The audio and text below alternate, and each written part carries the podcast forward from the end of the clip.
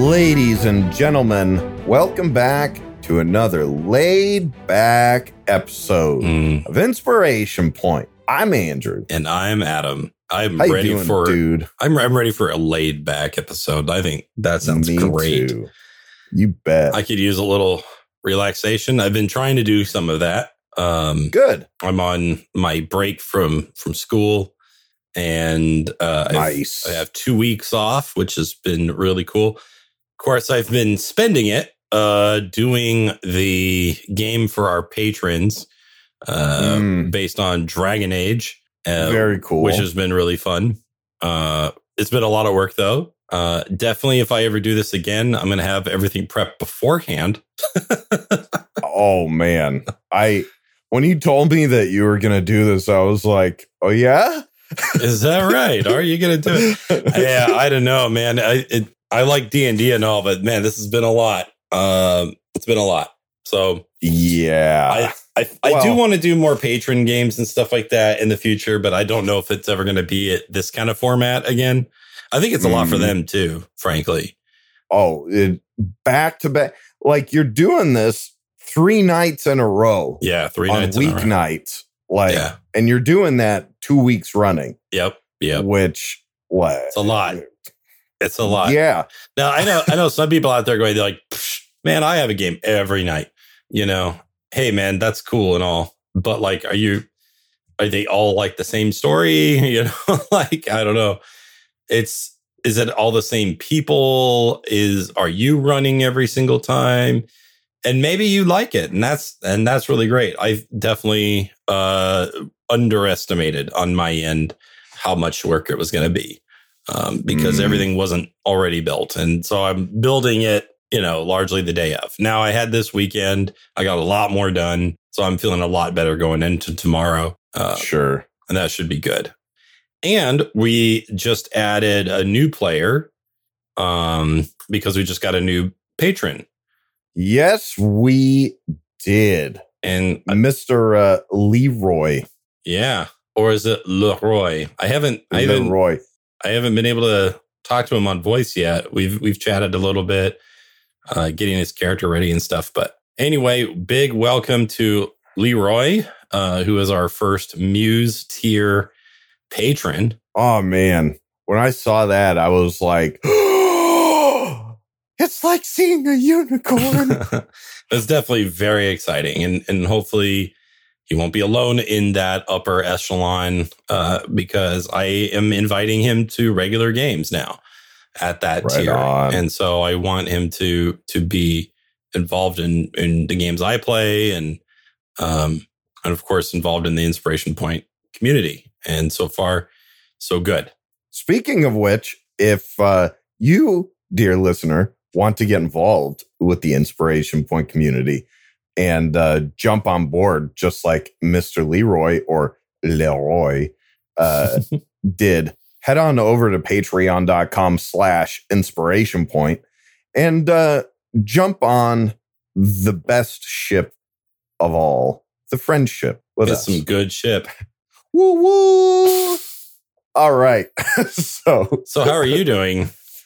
I'm doing good. I've uh you know, I've talked I've talked a, a few times in the past about kind of how the the writing thing goes and especially when you get into editing and stuff, you know, you got to make changes and do all this stuff, you know, uh you got to kill your darlings as as we've said. A lot of work. Um, yes, and I I had written some chapter intros uh, for Dangerous Destinations a little while back, and they didn't quite line up with one another. Just uh, things about the voice and tone and perspective of the individual uh, chapter intros didn't quite match up with one another. So I basically scrapped them and have been going back and writing new uh, intros for all the different uh, destination chapters and stuff in the books.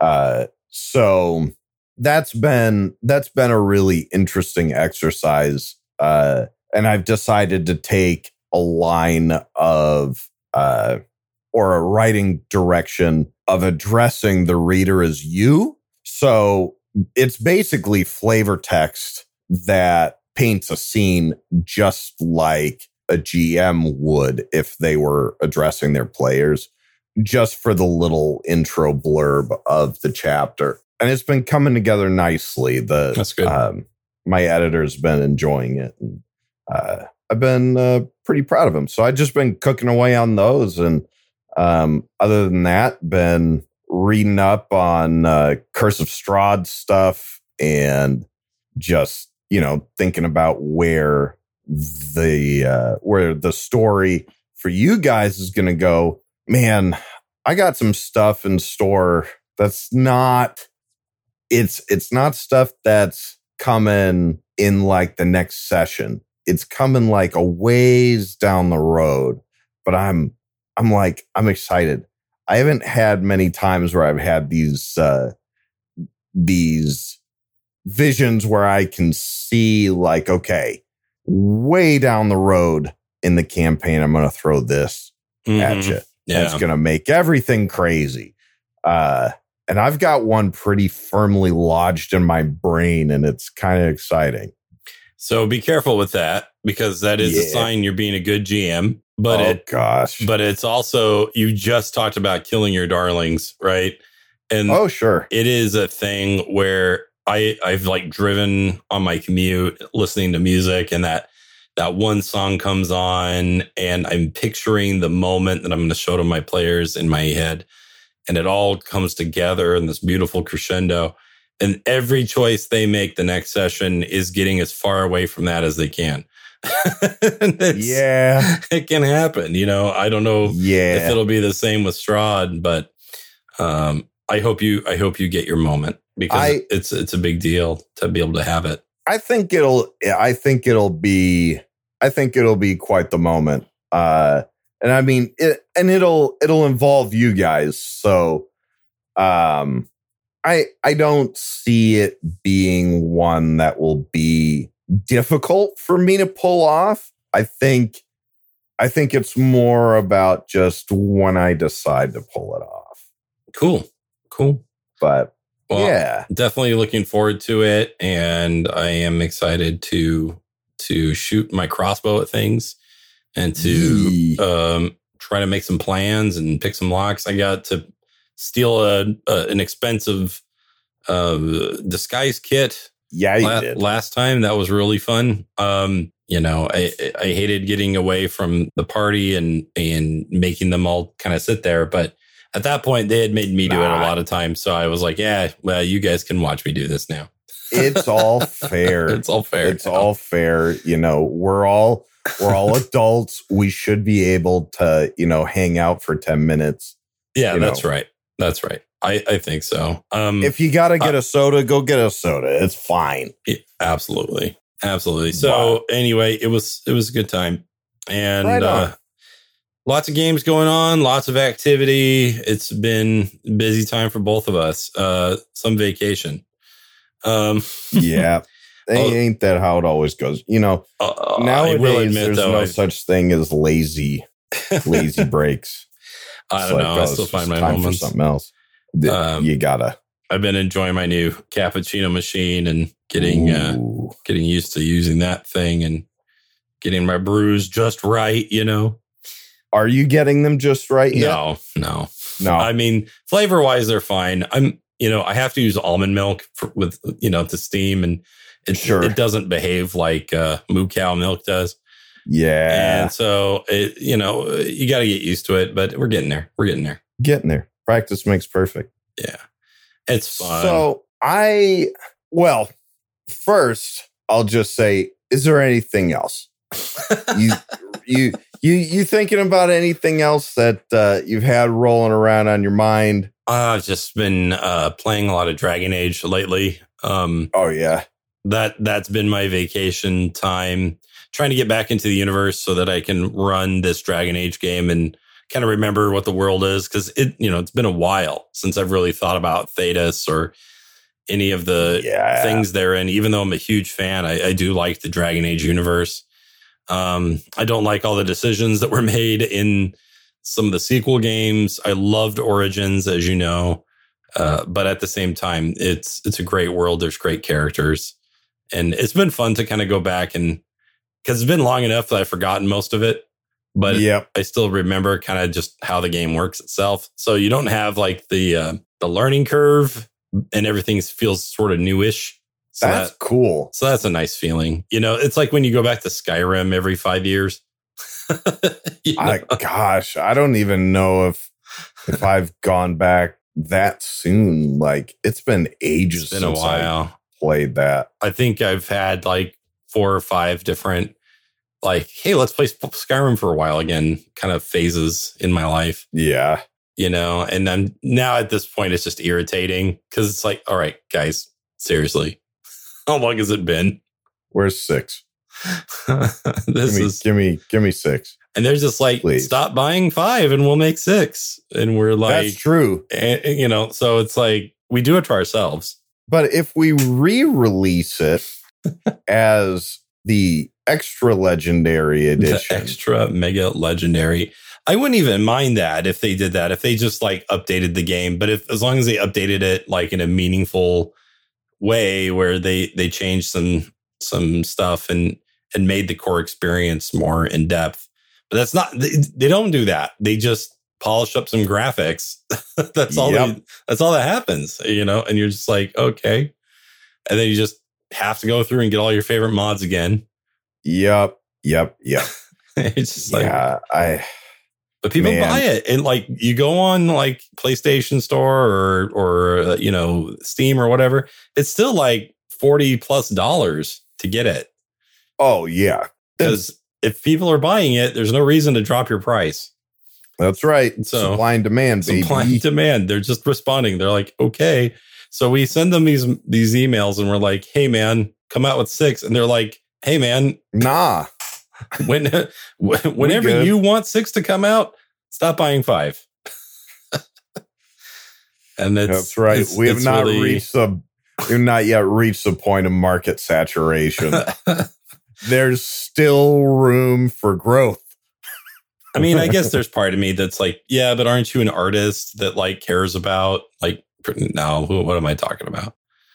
You're what talking am I about talking about? AAA video game industry. Uh, is that's yeah. uh those decision makers. Oh my gosh. Yeah, and you can really see it in, in Dragon Age Inquisition. There's there's so much like stuff where you're just running around doing stuff. You know? Yeah, they wanted to Ubisoft things up. Yeah, they did, and they were like, you know, let's make a. It, yeah, they they talked a lot about it being like Skyrim, but it really is more like Ubisoft. It's really more like an Assassin's Creed run around and collect things kind of mm-hmm. experience. And like I, I, skip a lot of that. Like there's this thing yeah. that they do with shards, and I'm just like, okay, I don't care about that. Um, but some of it I do, and I'm like, I am like, maybe I know what you're doing how, to me, but I do it anyway. maybe that's how you manage so many freaking playthroughs where I can only do like one because I'm going around and I feel like this compulsion to go. I must do all make the things. sure I grab yeah. everything. Yeah, and Inquisition definitely encourages you to do that. Uh, of course, at this point, though, everyone's like, "Why are you talking about like an ancient game right now?" yeah, well, because it's the one and only Skyrim. yeah, Skyrim is I mean, is an amazing game. Like, don't like don't let me take anything away from it, but I oh, am sure. ready. I'm ready for the next one, and uh, I will do my best not to buy any more Bethesda things until it comes out to do my part in hastening its approach. There you go. Vote with your wallet, people. That's right. That's right. Okay. So, I think I'm ready, Andrew.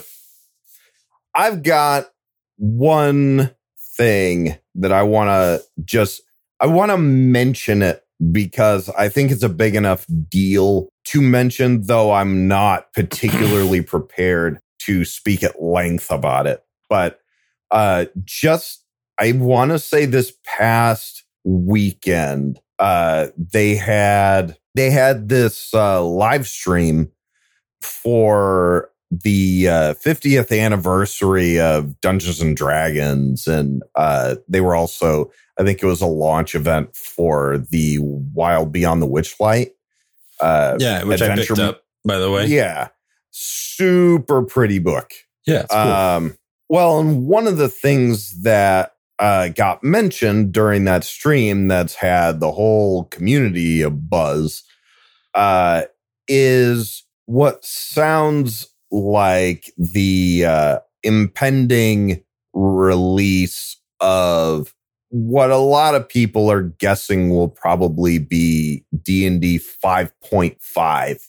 Um, You're right. Yeah. You get a few people who are thinking that it might be 6, but to me the way things were sounding uh sounds like they're essentially doing a uh, a bit of a revamp of the rules that are in 5th ed now and it's being built to be backwards compatible with uh, regular 5th ed as well so that also makes me uh think that the 5.5 angle is probably the correct one but it's also slated for release. Uh, they're going to do new um, versions of the three core books. Yeah. Yep. And, uh, but it's slated for release in 2024. Mm. So, eh, So that makes You you know. sound like it might be a bigger deal than a five five if it's if it's that far off. I mean, what's the half life on on a version of the game? I mean, this is actually something that I uh, was talking with Spike about Yeah. on our Discord a few like a week ago or so. And apparently uh like second edition or uh AD&D was around for something like decades before Yeah, but I mean, with ever came with around. third, it wasn't like that, and fourth, well, I mean, fourth was a particular case, and I think it's a Right. pretty different organization running the show at this point. You know, they're yeah, they, they're in they're interested in making money, right. You know? That that's what I was thinking too. That the generally speaking, the market conditions now Yeah. compared to what it was then. I mean, I mean, I wouldn't be surprised either way. I mean, e- either way, it could it could be either one. I certainly don't know. Um, and uh, you know, when you look at a book like Tasha's, it's not super surprising that they're they want to introduce some new mechanics and stuff because you can see little ways that they they played with it, right? So, like for Right. for instance, one thing in in Tasha's they did was starting to use the proficiency bonus in more areas. And I love that. yeah. So like, for instance, like various class pets like summons and like druid companions and stuff, you know, would derive a lot of their stats from the proficiency bonus of their player. Nice. Um, and some class features were like, in a number of times a day based on your proficiency bonus. Mm, That would come up a lot. Of course, they did the thing where they decoupled racial bonuses from where they typically are. Right. And, and they basically said, okay, if you want to play your, half orc wizard, you totally can now. Right. And Yep. without feeling like you're objectively making the wrong choice. So that's, that's there. So you can kind of see them testing through Yeah. their, through their current content. So you're right. I mean, and it's it's uh it's a bit early to say much about it. yeah, Uh, sure. you know, they've they've mentioned a few things like I've heard some stuff about them trying to make monsters a little easier to run.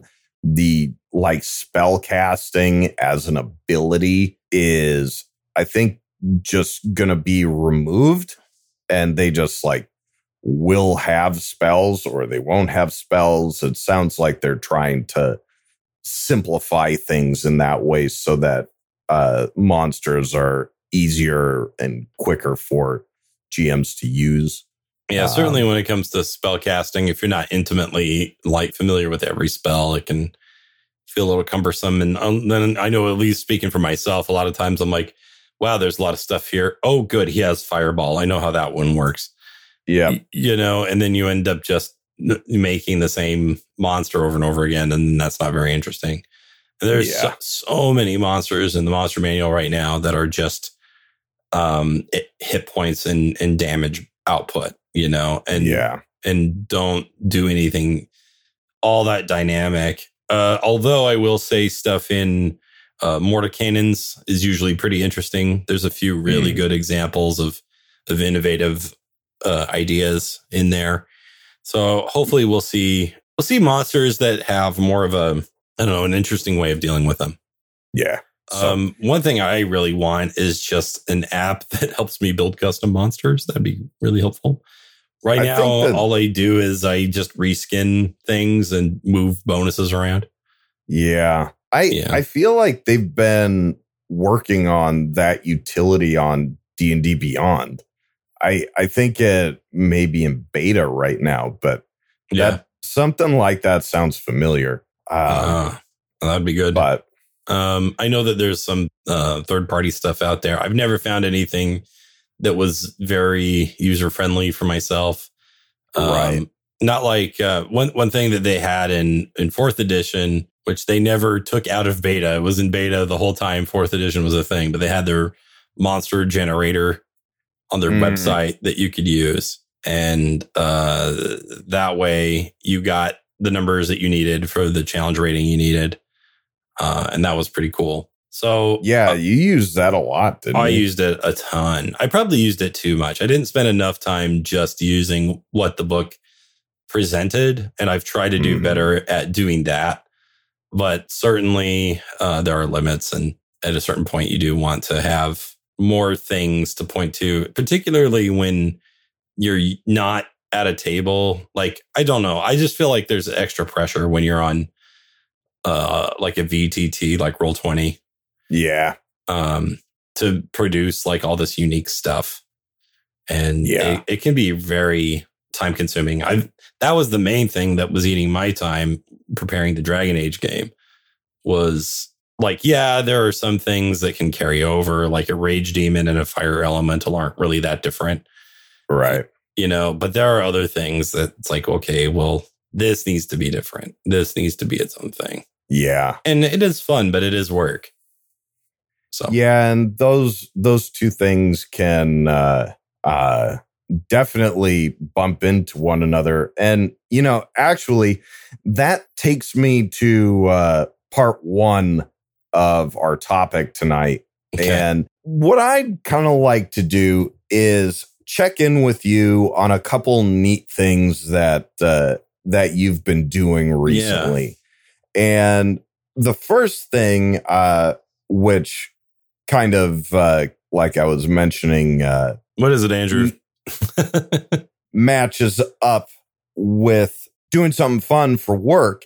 You've done some paid GMing yes. recently. Yes. Um, and I know that there are a lot of folks in the community that feel very strongly about this yes. sort of thing in yes. both directions. Um, mm. Some folks some people feel like really, it's a sacrilege. Yeah, yeah. I don't understand that mentality. To to me, that's that's crazy. I don't I don't know why people feel that way that they do. Um, I I, I could I feel like GMing a, gets treated like uh, like water like it just should be free. They're like, like, I I need this so much in my life. I right. I, you shouldn't I, charge people for something. Yeah. And I just, I have such the opposite idea about that. Yeah. Because, like, to me, GMing is a ton of work, especially if you do it well. Like, if you put your heart and soul into it, you're making art for another person. Like, if if I if you told me, hey, draw me a, a portrait of my of my girlfriend or whatever, you know, I'd be like, okay, sure, that will be X amount of money. Right. And then you'd be right. like, what? You don't just draw for free? No, of course I don't. You know, you don't yep. write for free. You don't draw for free. You don't, um, yeah, you, you run games for your friends and it, it might be awkward to turn around and start charging them. And then they might say no. Sure. Fair enough. But certainly for people that, that don't know you, you know, like yes. you, you do offer yes. a service and, and I think that certainly at the very least, you can get the pizza. Darn right. And, you know, or buy a, them the eh, book, right? Like in, in your case, I'm just like, Andrew, I want you to run a game. So here it is. And, you know, we, there you go. you know, just here is the fancy edition of, of Curse of Strahd. Please run this. You know, Right. that's, you know, what's rude is to point to the shelf and say, GM, run that for me. Yeah. To me, that's, Yeah. that's almost just rude, right? You know, like it's your job to entertain me. Like, well, on. you know, there's there's a difference between asking and telling. Yeah. But to me, the real difference is like, should you charge your friends who you would otherwise not charge to play? No, like that's it's a game for you and your buddies. If you want to like give each other gifts or, you know, buy someone a game if you'd like them to run it or, you know, do things like that, buy the pizza, whatever. That's Yeah. cool. That's, yeah. that's super cool. Otherwise, you're like, I would even slightly disagree with, uh, with the assertion that, um, that it's just a service, like bringing Well- someone well, it's their not groceries. well, yes, that's true. I, I mean, either a good or a more in- more i mean that more in terms of that it's not like just merely a service in that someone walking your groceries up to your door is a service but it's also unskilled labor anyone could go to the grocery store pick up your groceries with a grocery list and drive it over to your house well, I mean, I would still, but I would still pay someone to well ship my yes. groceries around for me. In fact, we do that. But I'm saying that G paid GMing makes even more sense than that Oh, oh yeah, Because- sure. because it's skilled labor. Like this is something that you've trained at and really practiced at, and that not everyone could just pick up the books and do it on the fly. Yeah. Like, I, I think it throws some people off because they're they are used to it just being like, oh, we do this for fun. You do this for your pleasure as well, right? And it's like, well, certainly, certainly, you know, I in in some ways it's kind of an, an I don't want to say it's a totally new idea because it, it's been around, but you know, there are ways to to monetize. So in in my particular case, um, I'm not just running a D and D game for a group of people. You know, Right. these these are younger um, students, and they well, and I call them students because it's like soft tutoring, right? It's not Mhm. just you know, hey, let's play D and D. You know, I expect them to to to do certain things. You know, I have them work out the math for their experience points, their damage, and all that other stuff. I make them Mhm. write. I make them take notes. And nice. And all these things. You know, I teach them the the various like school strategies that I learned from my training as a as a teacher, right? Mhm. So they are being tutored and they are Right. being paid for for tutoring, but the tutoring is just coming in a in a form that is probably more fun than doing your math packet, Right. right? And right. and that's really good. So we we've had a few sessions now. It's gone really well. And what's also nice is that that doesn't come out of pocket for them. Uh, they're able to use a service called uh, Class Wallet, and because they homeschool their kids, um, you know, they pay me through that service. And so the Cool. government is paying me to run D and D. So that is very nice. Nice. Very So- cool. if anyone out there uh, wants extra time tutoring their kids, that's one way to do it. Um, There you go. I would be happy to to do that for a reasonable fee. That's so, that's really cool. I mean, at Um, the end of the day, like everyone, no matter what they are doing, will be paid for the amount that they can bid, right? And Right. everyone, of course, will try to bid as low as they can to pay, and you will charge as high as you can to run. And wherever you meet, that is called equilibrium price. There you go. And And that's where know- prices come from. for my for my two cents, um, I think I think anyone who is interested in paid GMing, um, you should definitely look into it. Uh, there's there's even a really good website called Start Playing Games. Yes. um, run by a uh, a good friend of ours, uh, Devin Chulik, who runs the uh, podcast and streaming channel Total Party Chill. Um, mm-hmm. He started that site uh, with, I believe, uh, one or two friends of his to help GMs uh, find paid work as well as help players find games. Because uh, sometimes finding a decent group can be tough. Um, and it's paid GMing is, uh, I think it's a great idea. And it's, it's definitely a skill that you hone and develop and get really good at. And you taking on this kind of work, you're, you are a paid entertainer.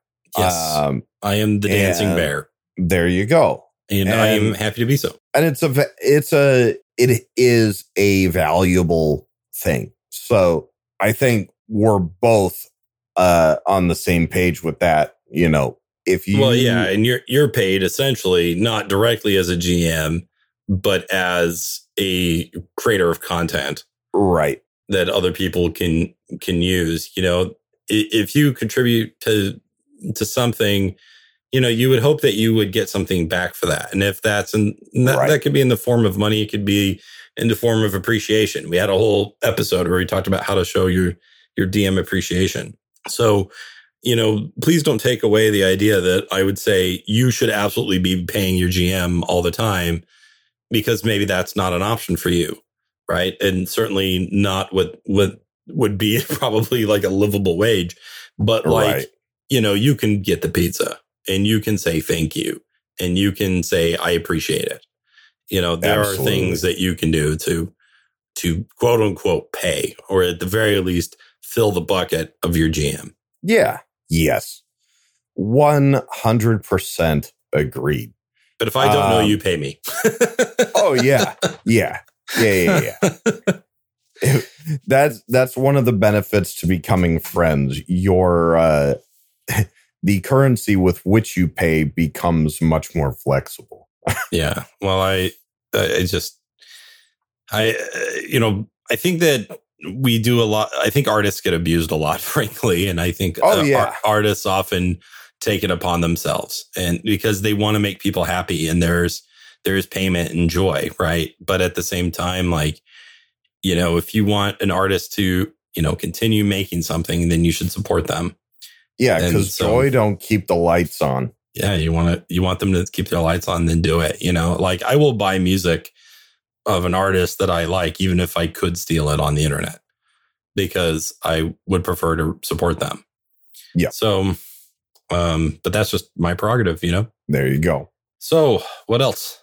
Second on here, and I'm I'm gonna kind of shift things around a little bit, but uh as we mentioned earlier, you've been running the uh, Dragon Age game as a little treat for the patrons. And so far, you have run three games back to back Tuesday, Wednesday, Thursday evenings. Yes. Um, and you mentioned a little bit about how it was going into doing this and that you had kind of underestimated things. So I wanted to jump into that a little more and do a little bit of a post mortem on what you thought this experience would be, how you tried to tackle things, and then what you learned from it and might do differently next time or what you've been really happy with. I, you know, I think, first of all, it has been challenging, but it's been good. And I'm mm-hmm. grateful that there are people in our community that can be part of this game. And Absolutely. That's, and that's great. I love the Dragon Age universe. I mentioned that before. I love our players. I want them to have a good time. Um, having said that, you know, I was building the campaign while we were playing. And so it wasn't just that I was spending the evening running the game with the with them.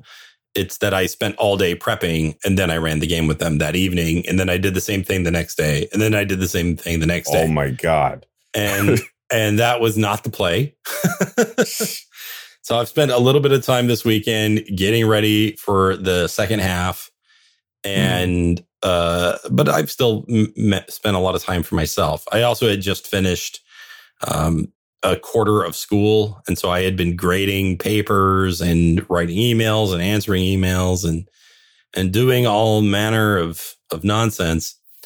Uh, and so uh, it came to to time, and then I was like, okay, well let's let's get started. And the first night went just fantastic. Like I think it it, it maybe maybe had a bit of a rocky start. Um, mm. A lot of uh, a lot of the players were were new and weren't like super ready to jump right in. Yeah, um, that'll happen. But eventually, it hit its stride, and it ended in a very satisfying way. Um, That's awesome. Yeah, it was really great. And, and just to talk about it real quick, uh, it it takes place in the Dragon Age universe. The characters are playing Grey Warden recruits. And so they are recruited. They have to go out into the wilds and collect some darkspawn blood. And you then, know their uh, do you know their names off the top of your head? Like the character names? Who let's let's shout them out. Who which patron is playing which character? Okay, so Falangor was playing Oh, uh, was. Oh, yeah. No. So, because that's where I'm getting, right? Because, okay. Because, okay, for those of you that don't know about the Dragon Age universe and about Grey Wardens, Grey Wardens are an order of essentially adventurers and soldiers that drink the blood of Darkspawn so that they can, and Darkspawn mm. are hmm. basically, you know, a cross between undead and orcs and demons and stuff. And so, you know, generic bad guy fodder and yeah. They, so anyway, they they they drink the blood in order to be able to sense them and hunt them down and kill an archdemon, which is like the leader of the darkspawn. And so a gray warden is needed in order to end the darkspawn threat whenever it arises. But otherwise, there's always darkspawn spawn around, and there's always an order of gray wardens. The thing is, is the ritual where gray wardens gain their powers is called the joining, where they drink some of the darkspawn blood and it's mm. possibly fatal to do so. Um, there's quite, a chance that you die. Possibly, it's quite possibly fatal that you you know when you go through it. So in the games themselves, you only ever see a couple of people die from the joining, and most of the people make it through. But um, there's no hard and fast rule about what makes someone make it or not make it. And mm. so hmm. uh, I brought it down to a constitution save and that, that tracks. That tracks, right? Because my and my uh, my explanation for why it works that way is because in Dragon Age Awakening, the DLC for the first game, Oghren, the drunk dwarf, becomes a Grey Warden, and and most people when they drink Darkspawn blood, they pass out and get powers. He stood there and was like, "Not bad." ah, okay. he just and so I was like, it's a con save. it's cast iron liver. I thought totally maybe it had, saved it. Yeah. And I thought it maybe had something to do with like their attitude or about like how committed they were. But in the same game, the warden recruit Mhairi is definitely devoted to the wardens and she dies during the joining. So, um, mm. anyway, so I had all my players go through the joining. Is there evidence? Most of them of, died. Uh, oh, yeah. So Falangor played the part of the rogue Myrus, who died during the joining, which I think was to everyone's chagrin because I think everyone really liked that character a lot. And womp, so womp. he re-rolled into a dwarven ranger named Malachite. Ooh, fun. And I do not make the second character go through the joining. We assume you made it through the joining. there you go. You just you just have a pile of dead bodies. he was in a group where some of them died, right? Mm-hmm. And so there you have it. But it ended up being this very emotional moment for everyone involved. Okay, so Spike uh, plays the part of Balin the fisherman, who Ooh. comes from like an internet meme video. Uh, oh, is basically like an NPC that only can say a few phrases and so all he ever says is morning and a great day for fishing, ain't it? What? And that, that, that's all he can say. but he says it with different inflections and tones. And so, like, if something sad happens, he might say something like, Morning, great day for fishing, ain't it? You know, Oh. something like that. But he, but he's just, he's really committed to it. Balin, okay, he rolled a, a one on his con save Oh. straight up, but I had given everyone an inspiration point for good role playing earlier. And so Oh. he, he used it and then was able to pass. Oh man. But he- the uh I think he rolled like double ones too. It was like, oh my goodness. it was bad. Um, but he made it. Uh, and then we lost um, Kate's character, who is Ash, a human fighter. She died during the joining as well. Uh, and Ash re-rolled into a character named Grid, who is Ooh. a Qunari artificer. Oh, that sounds rad. And so, if anyone's familiar with the Dragon Age universe, uh, the Qunari have access to essentially black powder technology. So their ships are really scary. Um, and it's That's stuff that even cool. even the dwarves haven't mastered yet. And the Qunari call it Gaatlok. And so her whole Mm. character concept is based around using Gaatlok, but she's a, a, a Tal-Vashoth, so she's no longer part of the Qunari order because among the Grey Wardens, you get to learn more about how to use your weapons. And so uh, that's why she joined. Man, we just got real nerdy. Well, not, oh, not yeah, just, absolutely. but hopefully you guys like Dragon Age because if not, this is going to be slow. and and this was uh this was Kate's first game in a long time, wasn't it? yeah. Well, that and that was a part of the reason that I wanted to do this kind of blitz style of playing because Yeah. she had to take leave from her job Mm. in order to like play this game. So I wanted to make sure that she got, you know, her her worth because she's been a loyal patron for a while, and I want to say thank you. yeah. And so I wanted to make sure that she got a good chance to to really sink her teeth into things. I'm I'm sure she's thrilled that you did it this way. It was very cool. So that's that's what our uh, patrons got to do, and our brand new patron Leroy is going to be playing um, uh, a human mage Yay, yay. uh, who is actually going to not be one of the Grey Wardens because uh, the plot has brought the group to um, the College of Magi in Cumberland, Nevarra, and where they will be uh, saving the uh, some of the mages from demons and stuff. So as you do. as you do. You know, uh, I admit it's kind of a repeat of one of the chapters in Origins, but whatever. Um, I do have a, a, a big twist coming down. So Adam, be- GMs do not copy things from video games, movies, right. or books oh, or other man. kinds of popular media. You Th- need to make a little sure extra everything must be original. wholly original. if it's derivative at all, we quit. oh my we gosh. strike. I and I'm Nobody making would a lot of like just shameless uh plugs into like the original games and stuff. Like a lot of the NPCs that they're working with are named characters from the games and Totally. Um, and some of them are really obscure references, some of which they got, some of them they glossed over. Um, I Mm. had them literally save a cat in the beginning so that everybody See, that's the way was- to do it. Yeah, but it it worked. Like Yeah, of course it did. they were so committed in saving this cat, and of course it was Sir Pounce. Uh, but of it was course. but it was Sir Pounce the third because the original Sir Pounce was the cat of Anders from Dragon Age Awakening.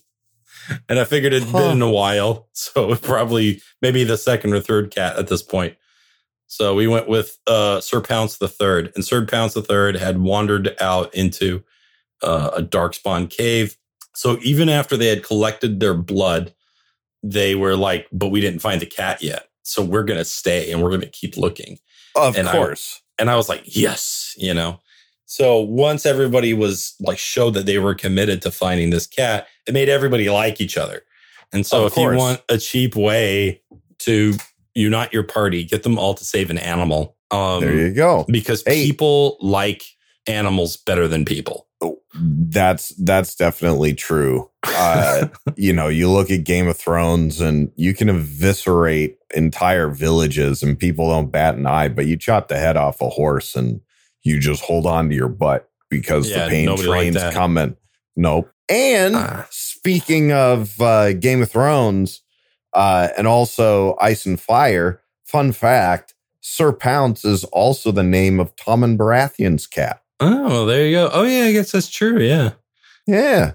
You In- know, in I- fact, I'll, I wonder I'll bet if- you in yeah, I'll bet you in Dragon Age they're referencing that Yeah. most Yeah. likely because That- the Grey Wardens and the Night's Watch are very similar. Oh, totally. They're very similar. Um, they're you know because there are a lot a lot of them are made up of like criminals and stuff that were like they needed a a get out of jail card.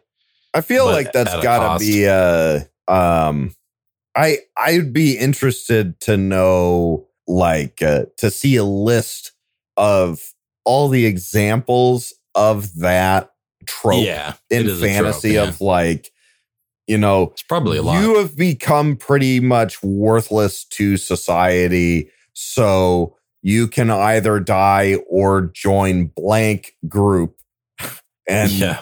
and devote your life to this until kingdom come. So uh, to to answer your question earlier about like, you know, what did you learn about it? Basically, I would just say try to if you're going to do anything like this that's kind of a blitz, like try to definitely manage your the the time you spend prepping and hopefully do it like mostly on a different day. That's not always a an option, but definitely by the end of that third day, I was definitely already feeling burnout Yep.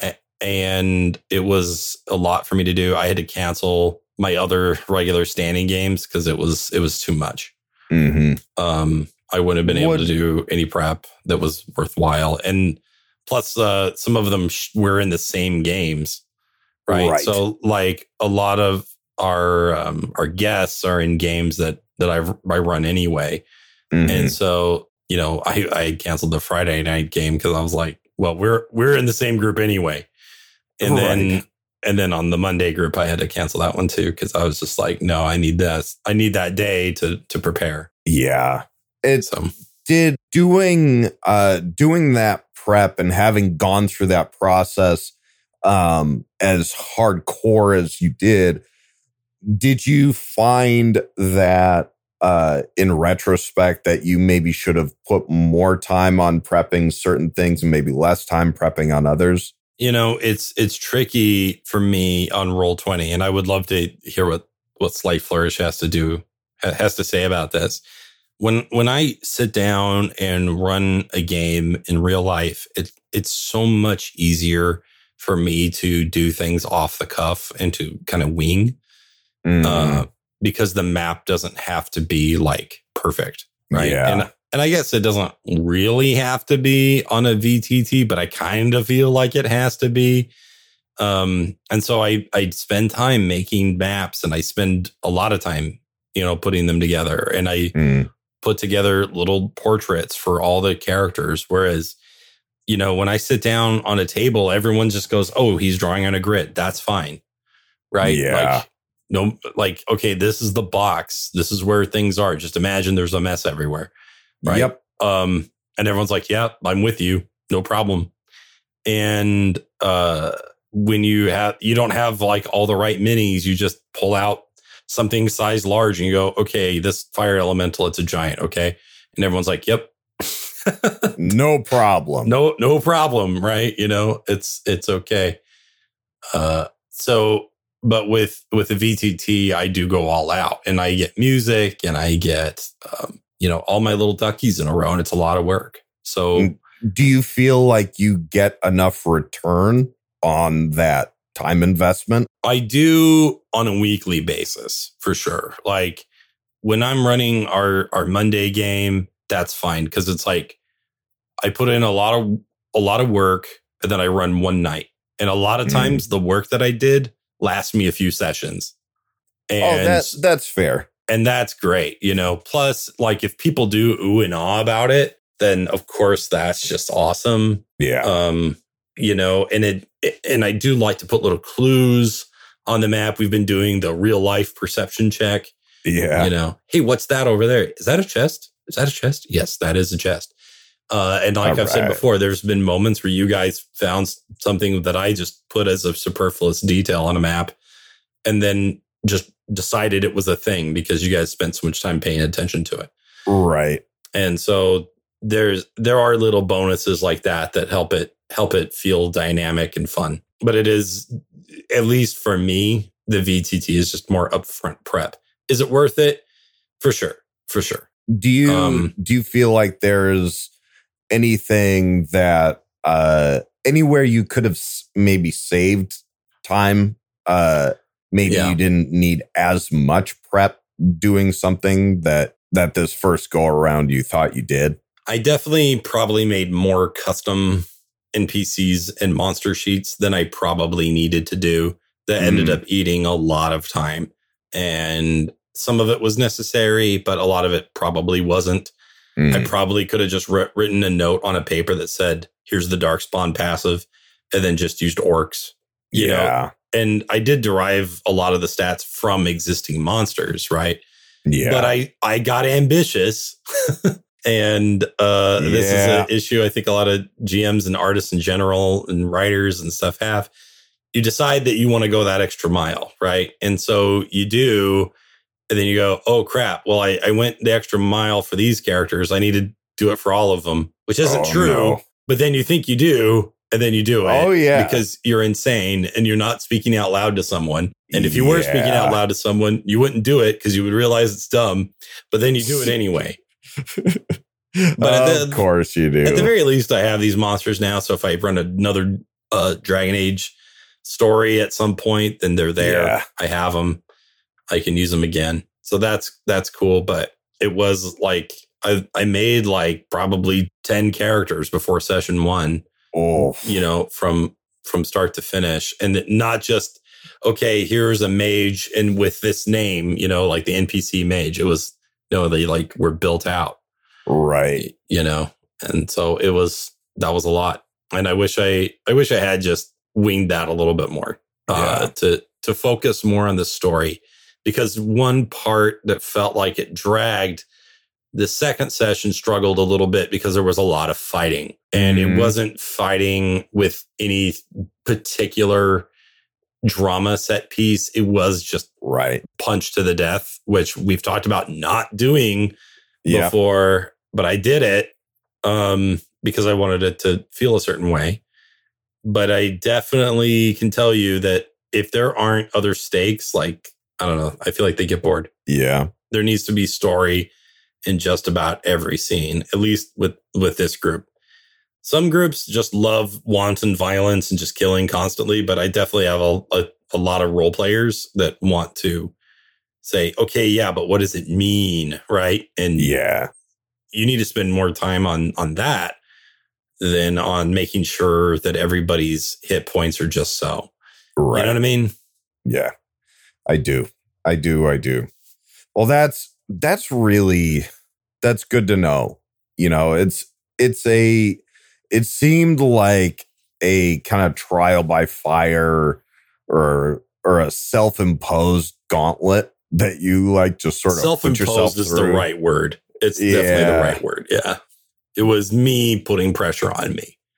Uh, Um, I feel like it probably did a nice job of uh, helping you get an idea of your own limits, which I think as a GM, that can actually be incredibly important for Oh, you to have a, a realistic uh, view of what you yourself are capable of and and what you're not capable of. Like i i just recently saw this sort of uh like a motivational sort of post on uh on facebook. I forget who posted it but it said uh and i'm i'm paraphrasing but the basic idea is like you know oh you know i may have a lot on my plate or you know why can't this person do what i'm doing over here that you know have it had to do with the expectations of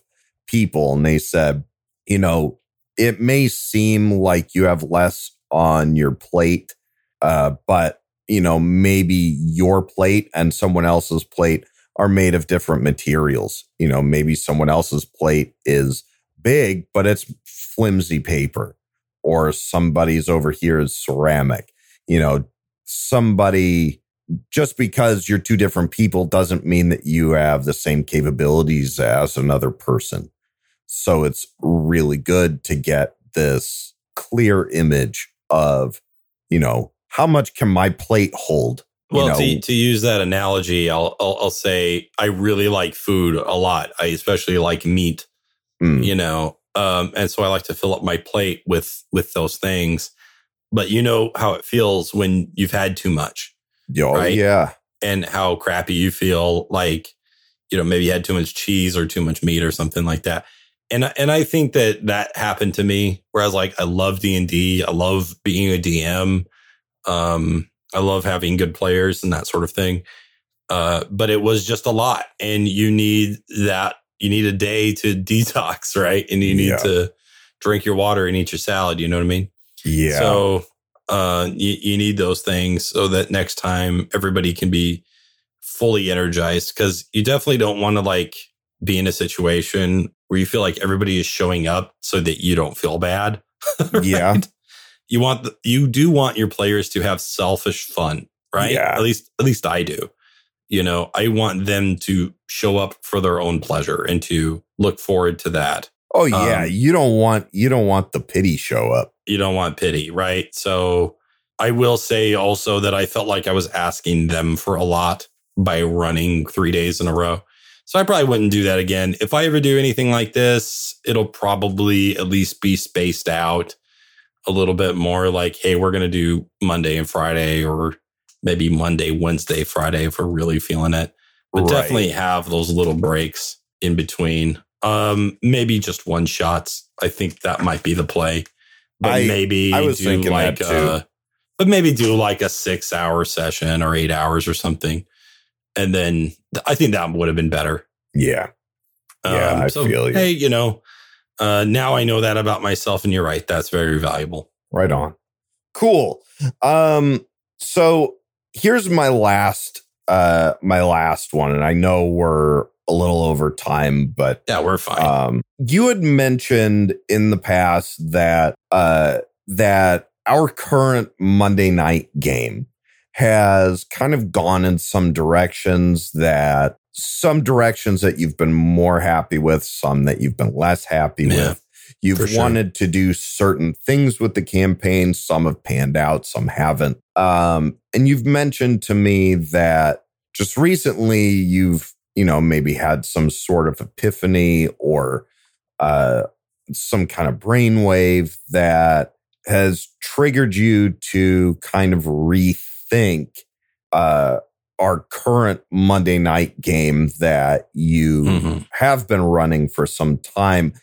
Uh, and I wanted to know, I guess, just more about that. Like, you know, without maybe getting into any spoilers that you want to hold yeah, on no to. details. I mean, plus nobody knows necessarily what's going on, but I uh, do. It, a lot of the ideas actually came from one of the players who was like, "Hey, here's here's what I'm struggling with, and Mhm. here's what I'm thinking about, and maybe I want to try this." And then I was like, "Hey, that's a good idea."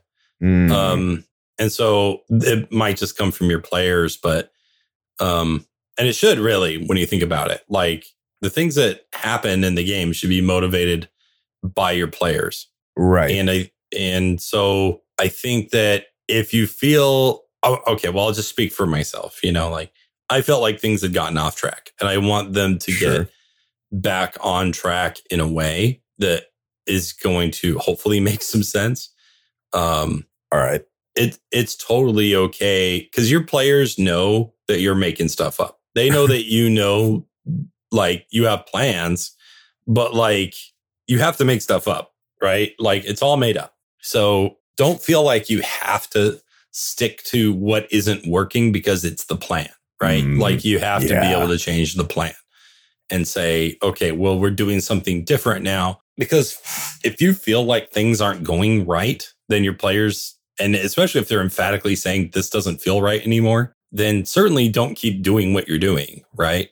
So I I gotta I gotta do like a little a little tangent here, but that that makes me think of this uh this one time. I want to say it wasn't this past summer, but the one before. My father-in-law has this little uh like a tabletop shuffleboard where you kind of have the little disc and you shoot it down and try to land it in the in the little triangle. It's almost sort of like curling.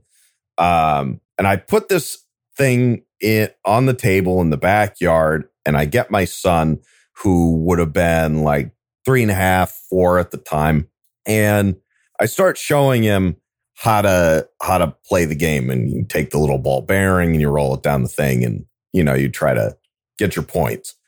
And he gets insistent on wanting to try doing it different. He'll move things around and everything. And, and I'm like, no, no, you got to do it like this. And he turns around, looks me dead in the eye, and he schooled me with a song from Daniel Tiger's neighborhood. This little Mr. Rogers age range cartoon. And he goes, Things may change, and that's okay. Today we can do things a different way. And he's like looking me dead in the eye while he sing songs me. And it was this huge mic drop moment that totally, I had never been schooled by a four year old before. But all that to say, even my like toddler son knows you got to be flexible. Things may change and that's okay. Today we can do things a different way. Dad. oh my gosh, yes. Um Kids say from the mouth of things. babes. That's right. They, as they say. So oh um no, up, they, Dad. They, they do because when you teach kids that things are a certain way, they just believe you and they'll remember that crap, right? My kids yeah. pull stuff like that on me all the time. um, you know, they they have an idea of how things are supposed to be, and when you when you deviate from that, well, anyway, they they do remember the the lessons we and others teach them, and so be careful. Ain't that the truth with, with your kids because they'll memorize. Um, but yeah, it's it's really true, and so there needs to be a little shakeup. And what good story doesn't have a few twists in it? Mm. So feel free to to twist and to to change the way things are going. Um, also, since uh, we promised uh, to run a game for people that run at that twenty dollar level, and we have someone that is doing that now, uh, I have added him to that game. All right, and so it'll be a good moment to bring in a new player. We also had some deaths occur, and so uh, a couple of re rolls might happen, mm. and certainly one of them is going to happen. Oh God, we are we are in. I forgot that we are in like a fantastic amount of mortal peril right now. Yeah, you guys I, are are. I forgot about that, uh, and uh, it's just going to be a question of basically who gets resurrected, and hmm. and why and how. So how the, that that that question is really important. Disconcerting. The, the how, the how will this? Yeah, because my answer to that is, I don't know. mm-hmm. Yeah, but uh, I will say this, and maybe this is useful for people out there. This is me pivoting in the wake of a TPK, essentially. And so it is a thing where, hey, a TPK might be an opportunity it, to to shake things up. I mean, you, I could just end the story. That would certainly be easier, but that wouldn't mm. be very satisfying for me. And it certainly wouldn't be very satisfying for them. Right. I think everybody would, would, you know, grin and bear it, but it would, you know, I, it would make me, it would be a, a regret I would carry probably. Mm. And so I don't want that. I want uh, everyone to be happy and, and satisfied and have a good time. So, um, we're going to we're going to pivot instead. Going the way we're going is wrong. Going uh, away from it and giving up is also wrong. Mm. Um, in my opinion, the right answer is a twist. Will the twist be right? Well, that remains to be seen. Could be But left. definitely, uh, but I think everyone will at the very least appreciate the effort. Always. You know, but I think and it'll be good. I think they'll that- like it. that's something that I I always appreciate is just, you know, one way or another. Like I've seen you try design stuff that's worked. I've seen you try stuff that hasn't. I've seen you run the gamut. But at the end of the day, whether it works or not, you're always there to give it a shot and you're dedicated to the game. And that's that's all anyone can ask. Well, and and to kind of tie it into what we were talking about earlier, like, um, okay, my my friend group doesn't pay me, right? Yeah. So, in one way, it would be nice to be paid. On the other hand, there's some freedom that comes with not being paid. Oh Right. yeah. Then that freedom is, hey, I screwed up. Hey, I want to try something. Hey, I want to do this. Hey, uh, this uh, I have to call the week off. You know, Yeah. whatever it is. Like if you're being paid, like you need to show up. You need to do it, right? Like if I'm not being paid, it's like, hey guys, I can't make it. Sorry. Right. So there is there is freedom. I mean, everybody's basically volunteering to be, you know, beta testers for the various half baked ideas I have, and I Ain't- and ain't I appreciate them for that. Right. So that's There the go. exchange. They give me their time too. You know. Yeah. So that's also worth it. Well, very cool. Very cool.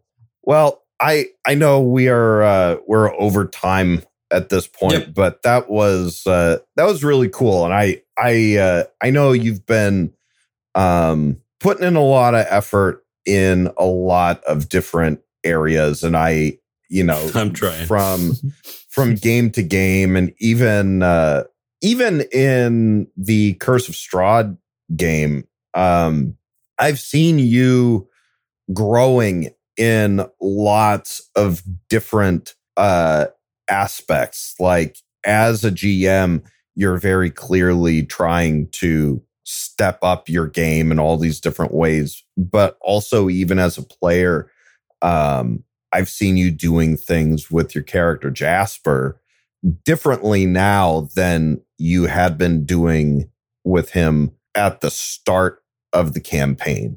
And, Yeah. you know, your attitudes toward different characters and how you're approaching. A lot of that was planned. I mean, I I certainly Oh, sure. wanted to make a flawed character that would change, but yes, I am I am trying my best to always do a little bit better uh, every time, and I and I think we all should try Yeah. to do that. So I I think the main thing that maybe ties it all together is, um, you know, try to avoid stagnation.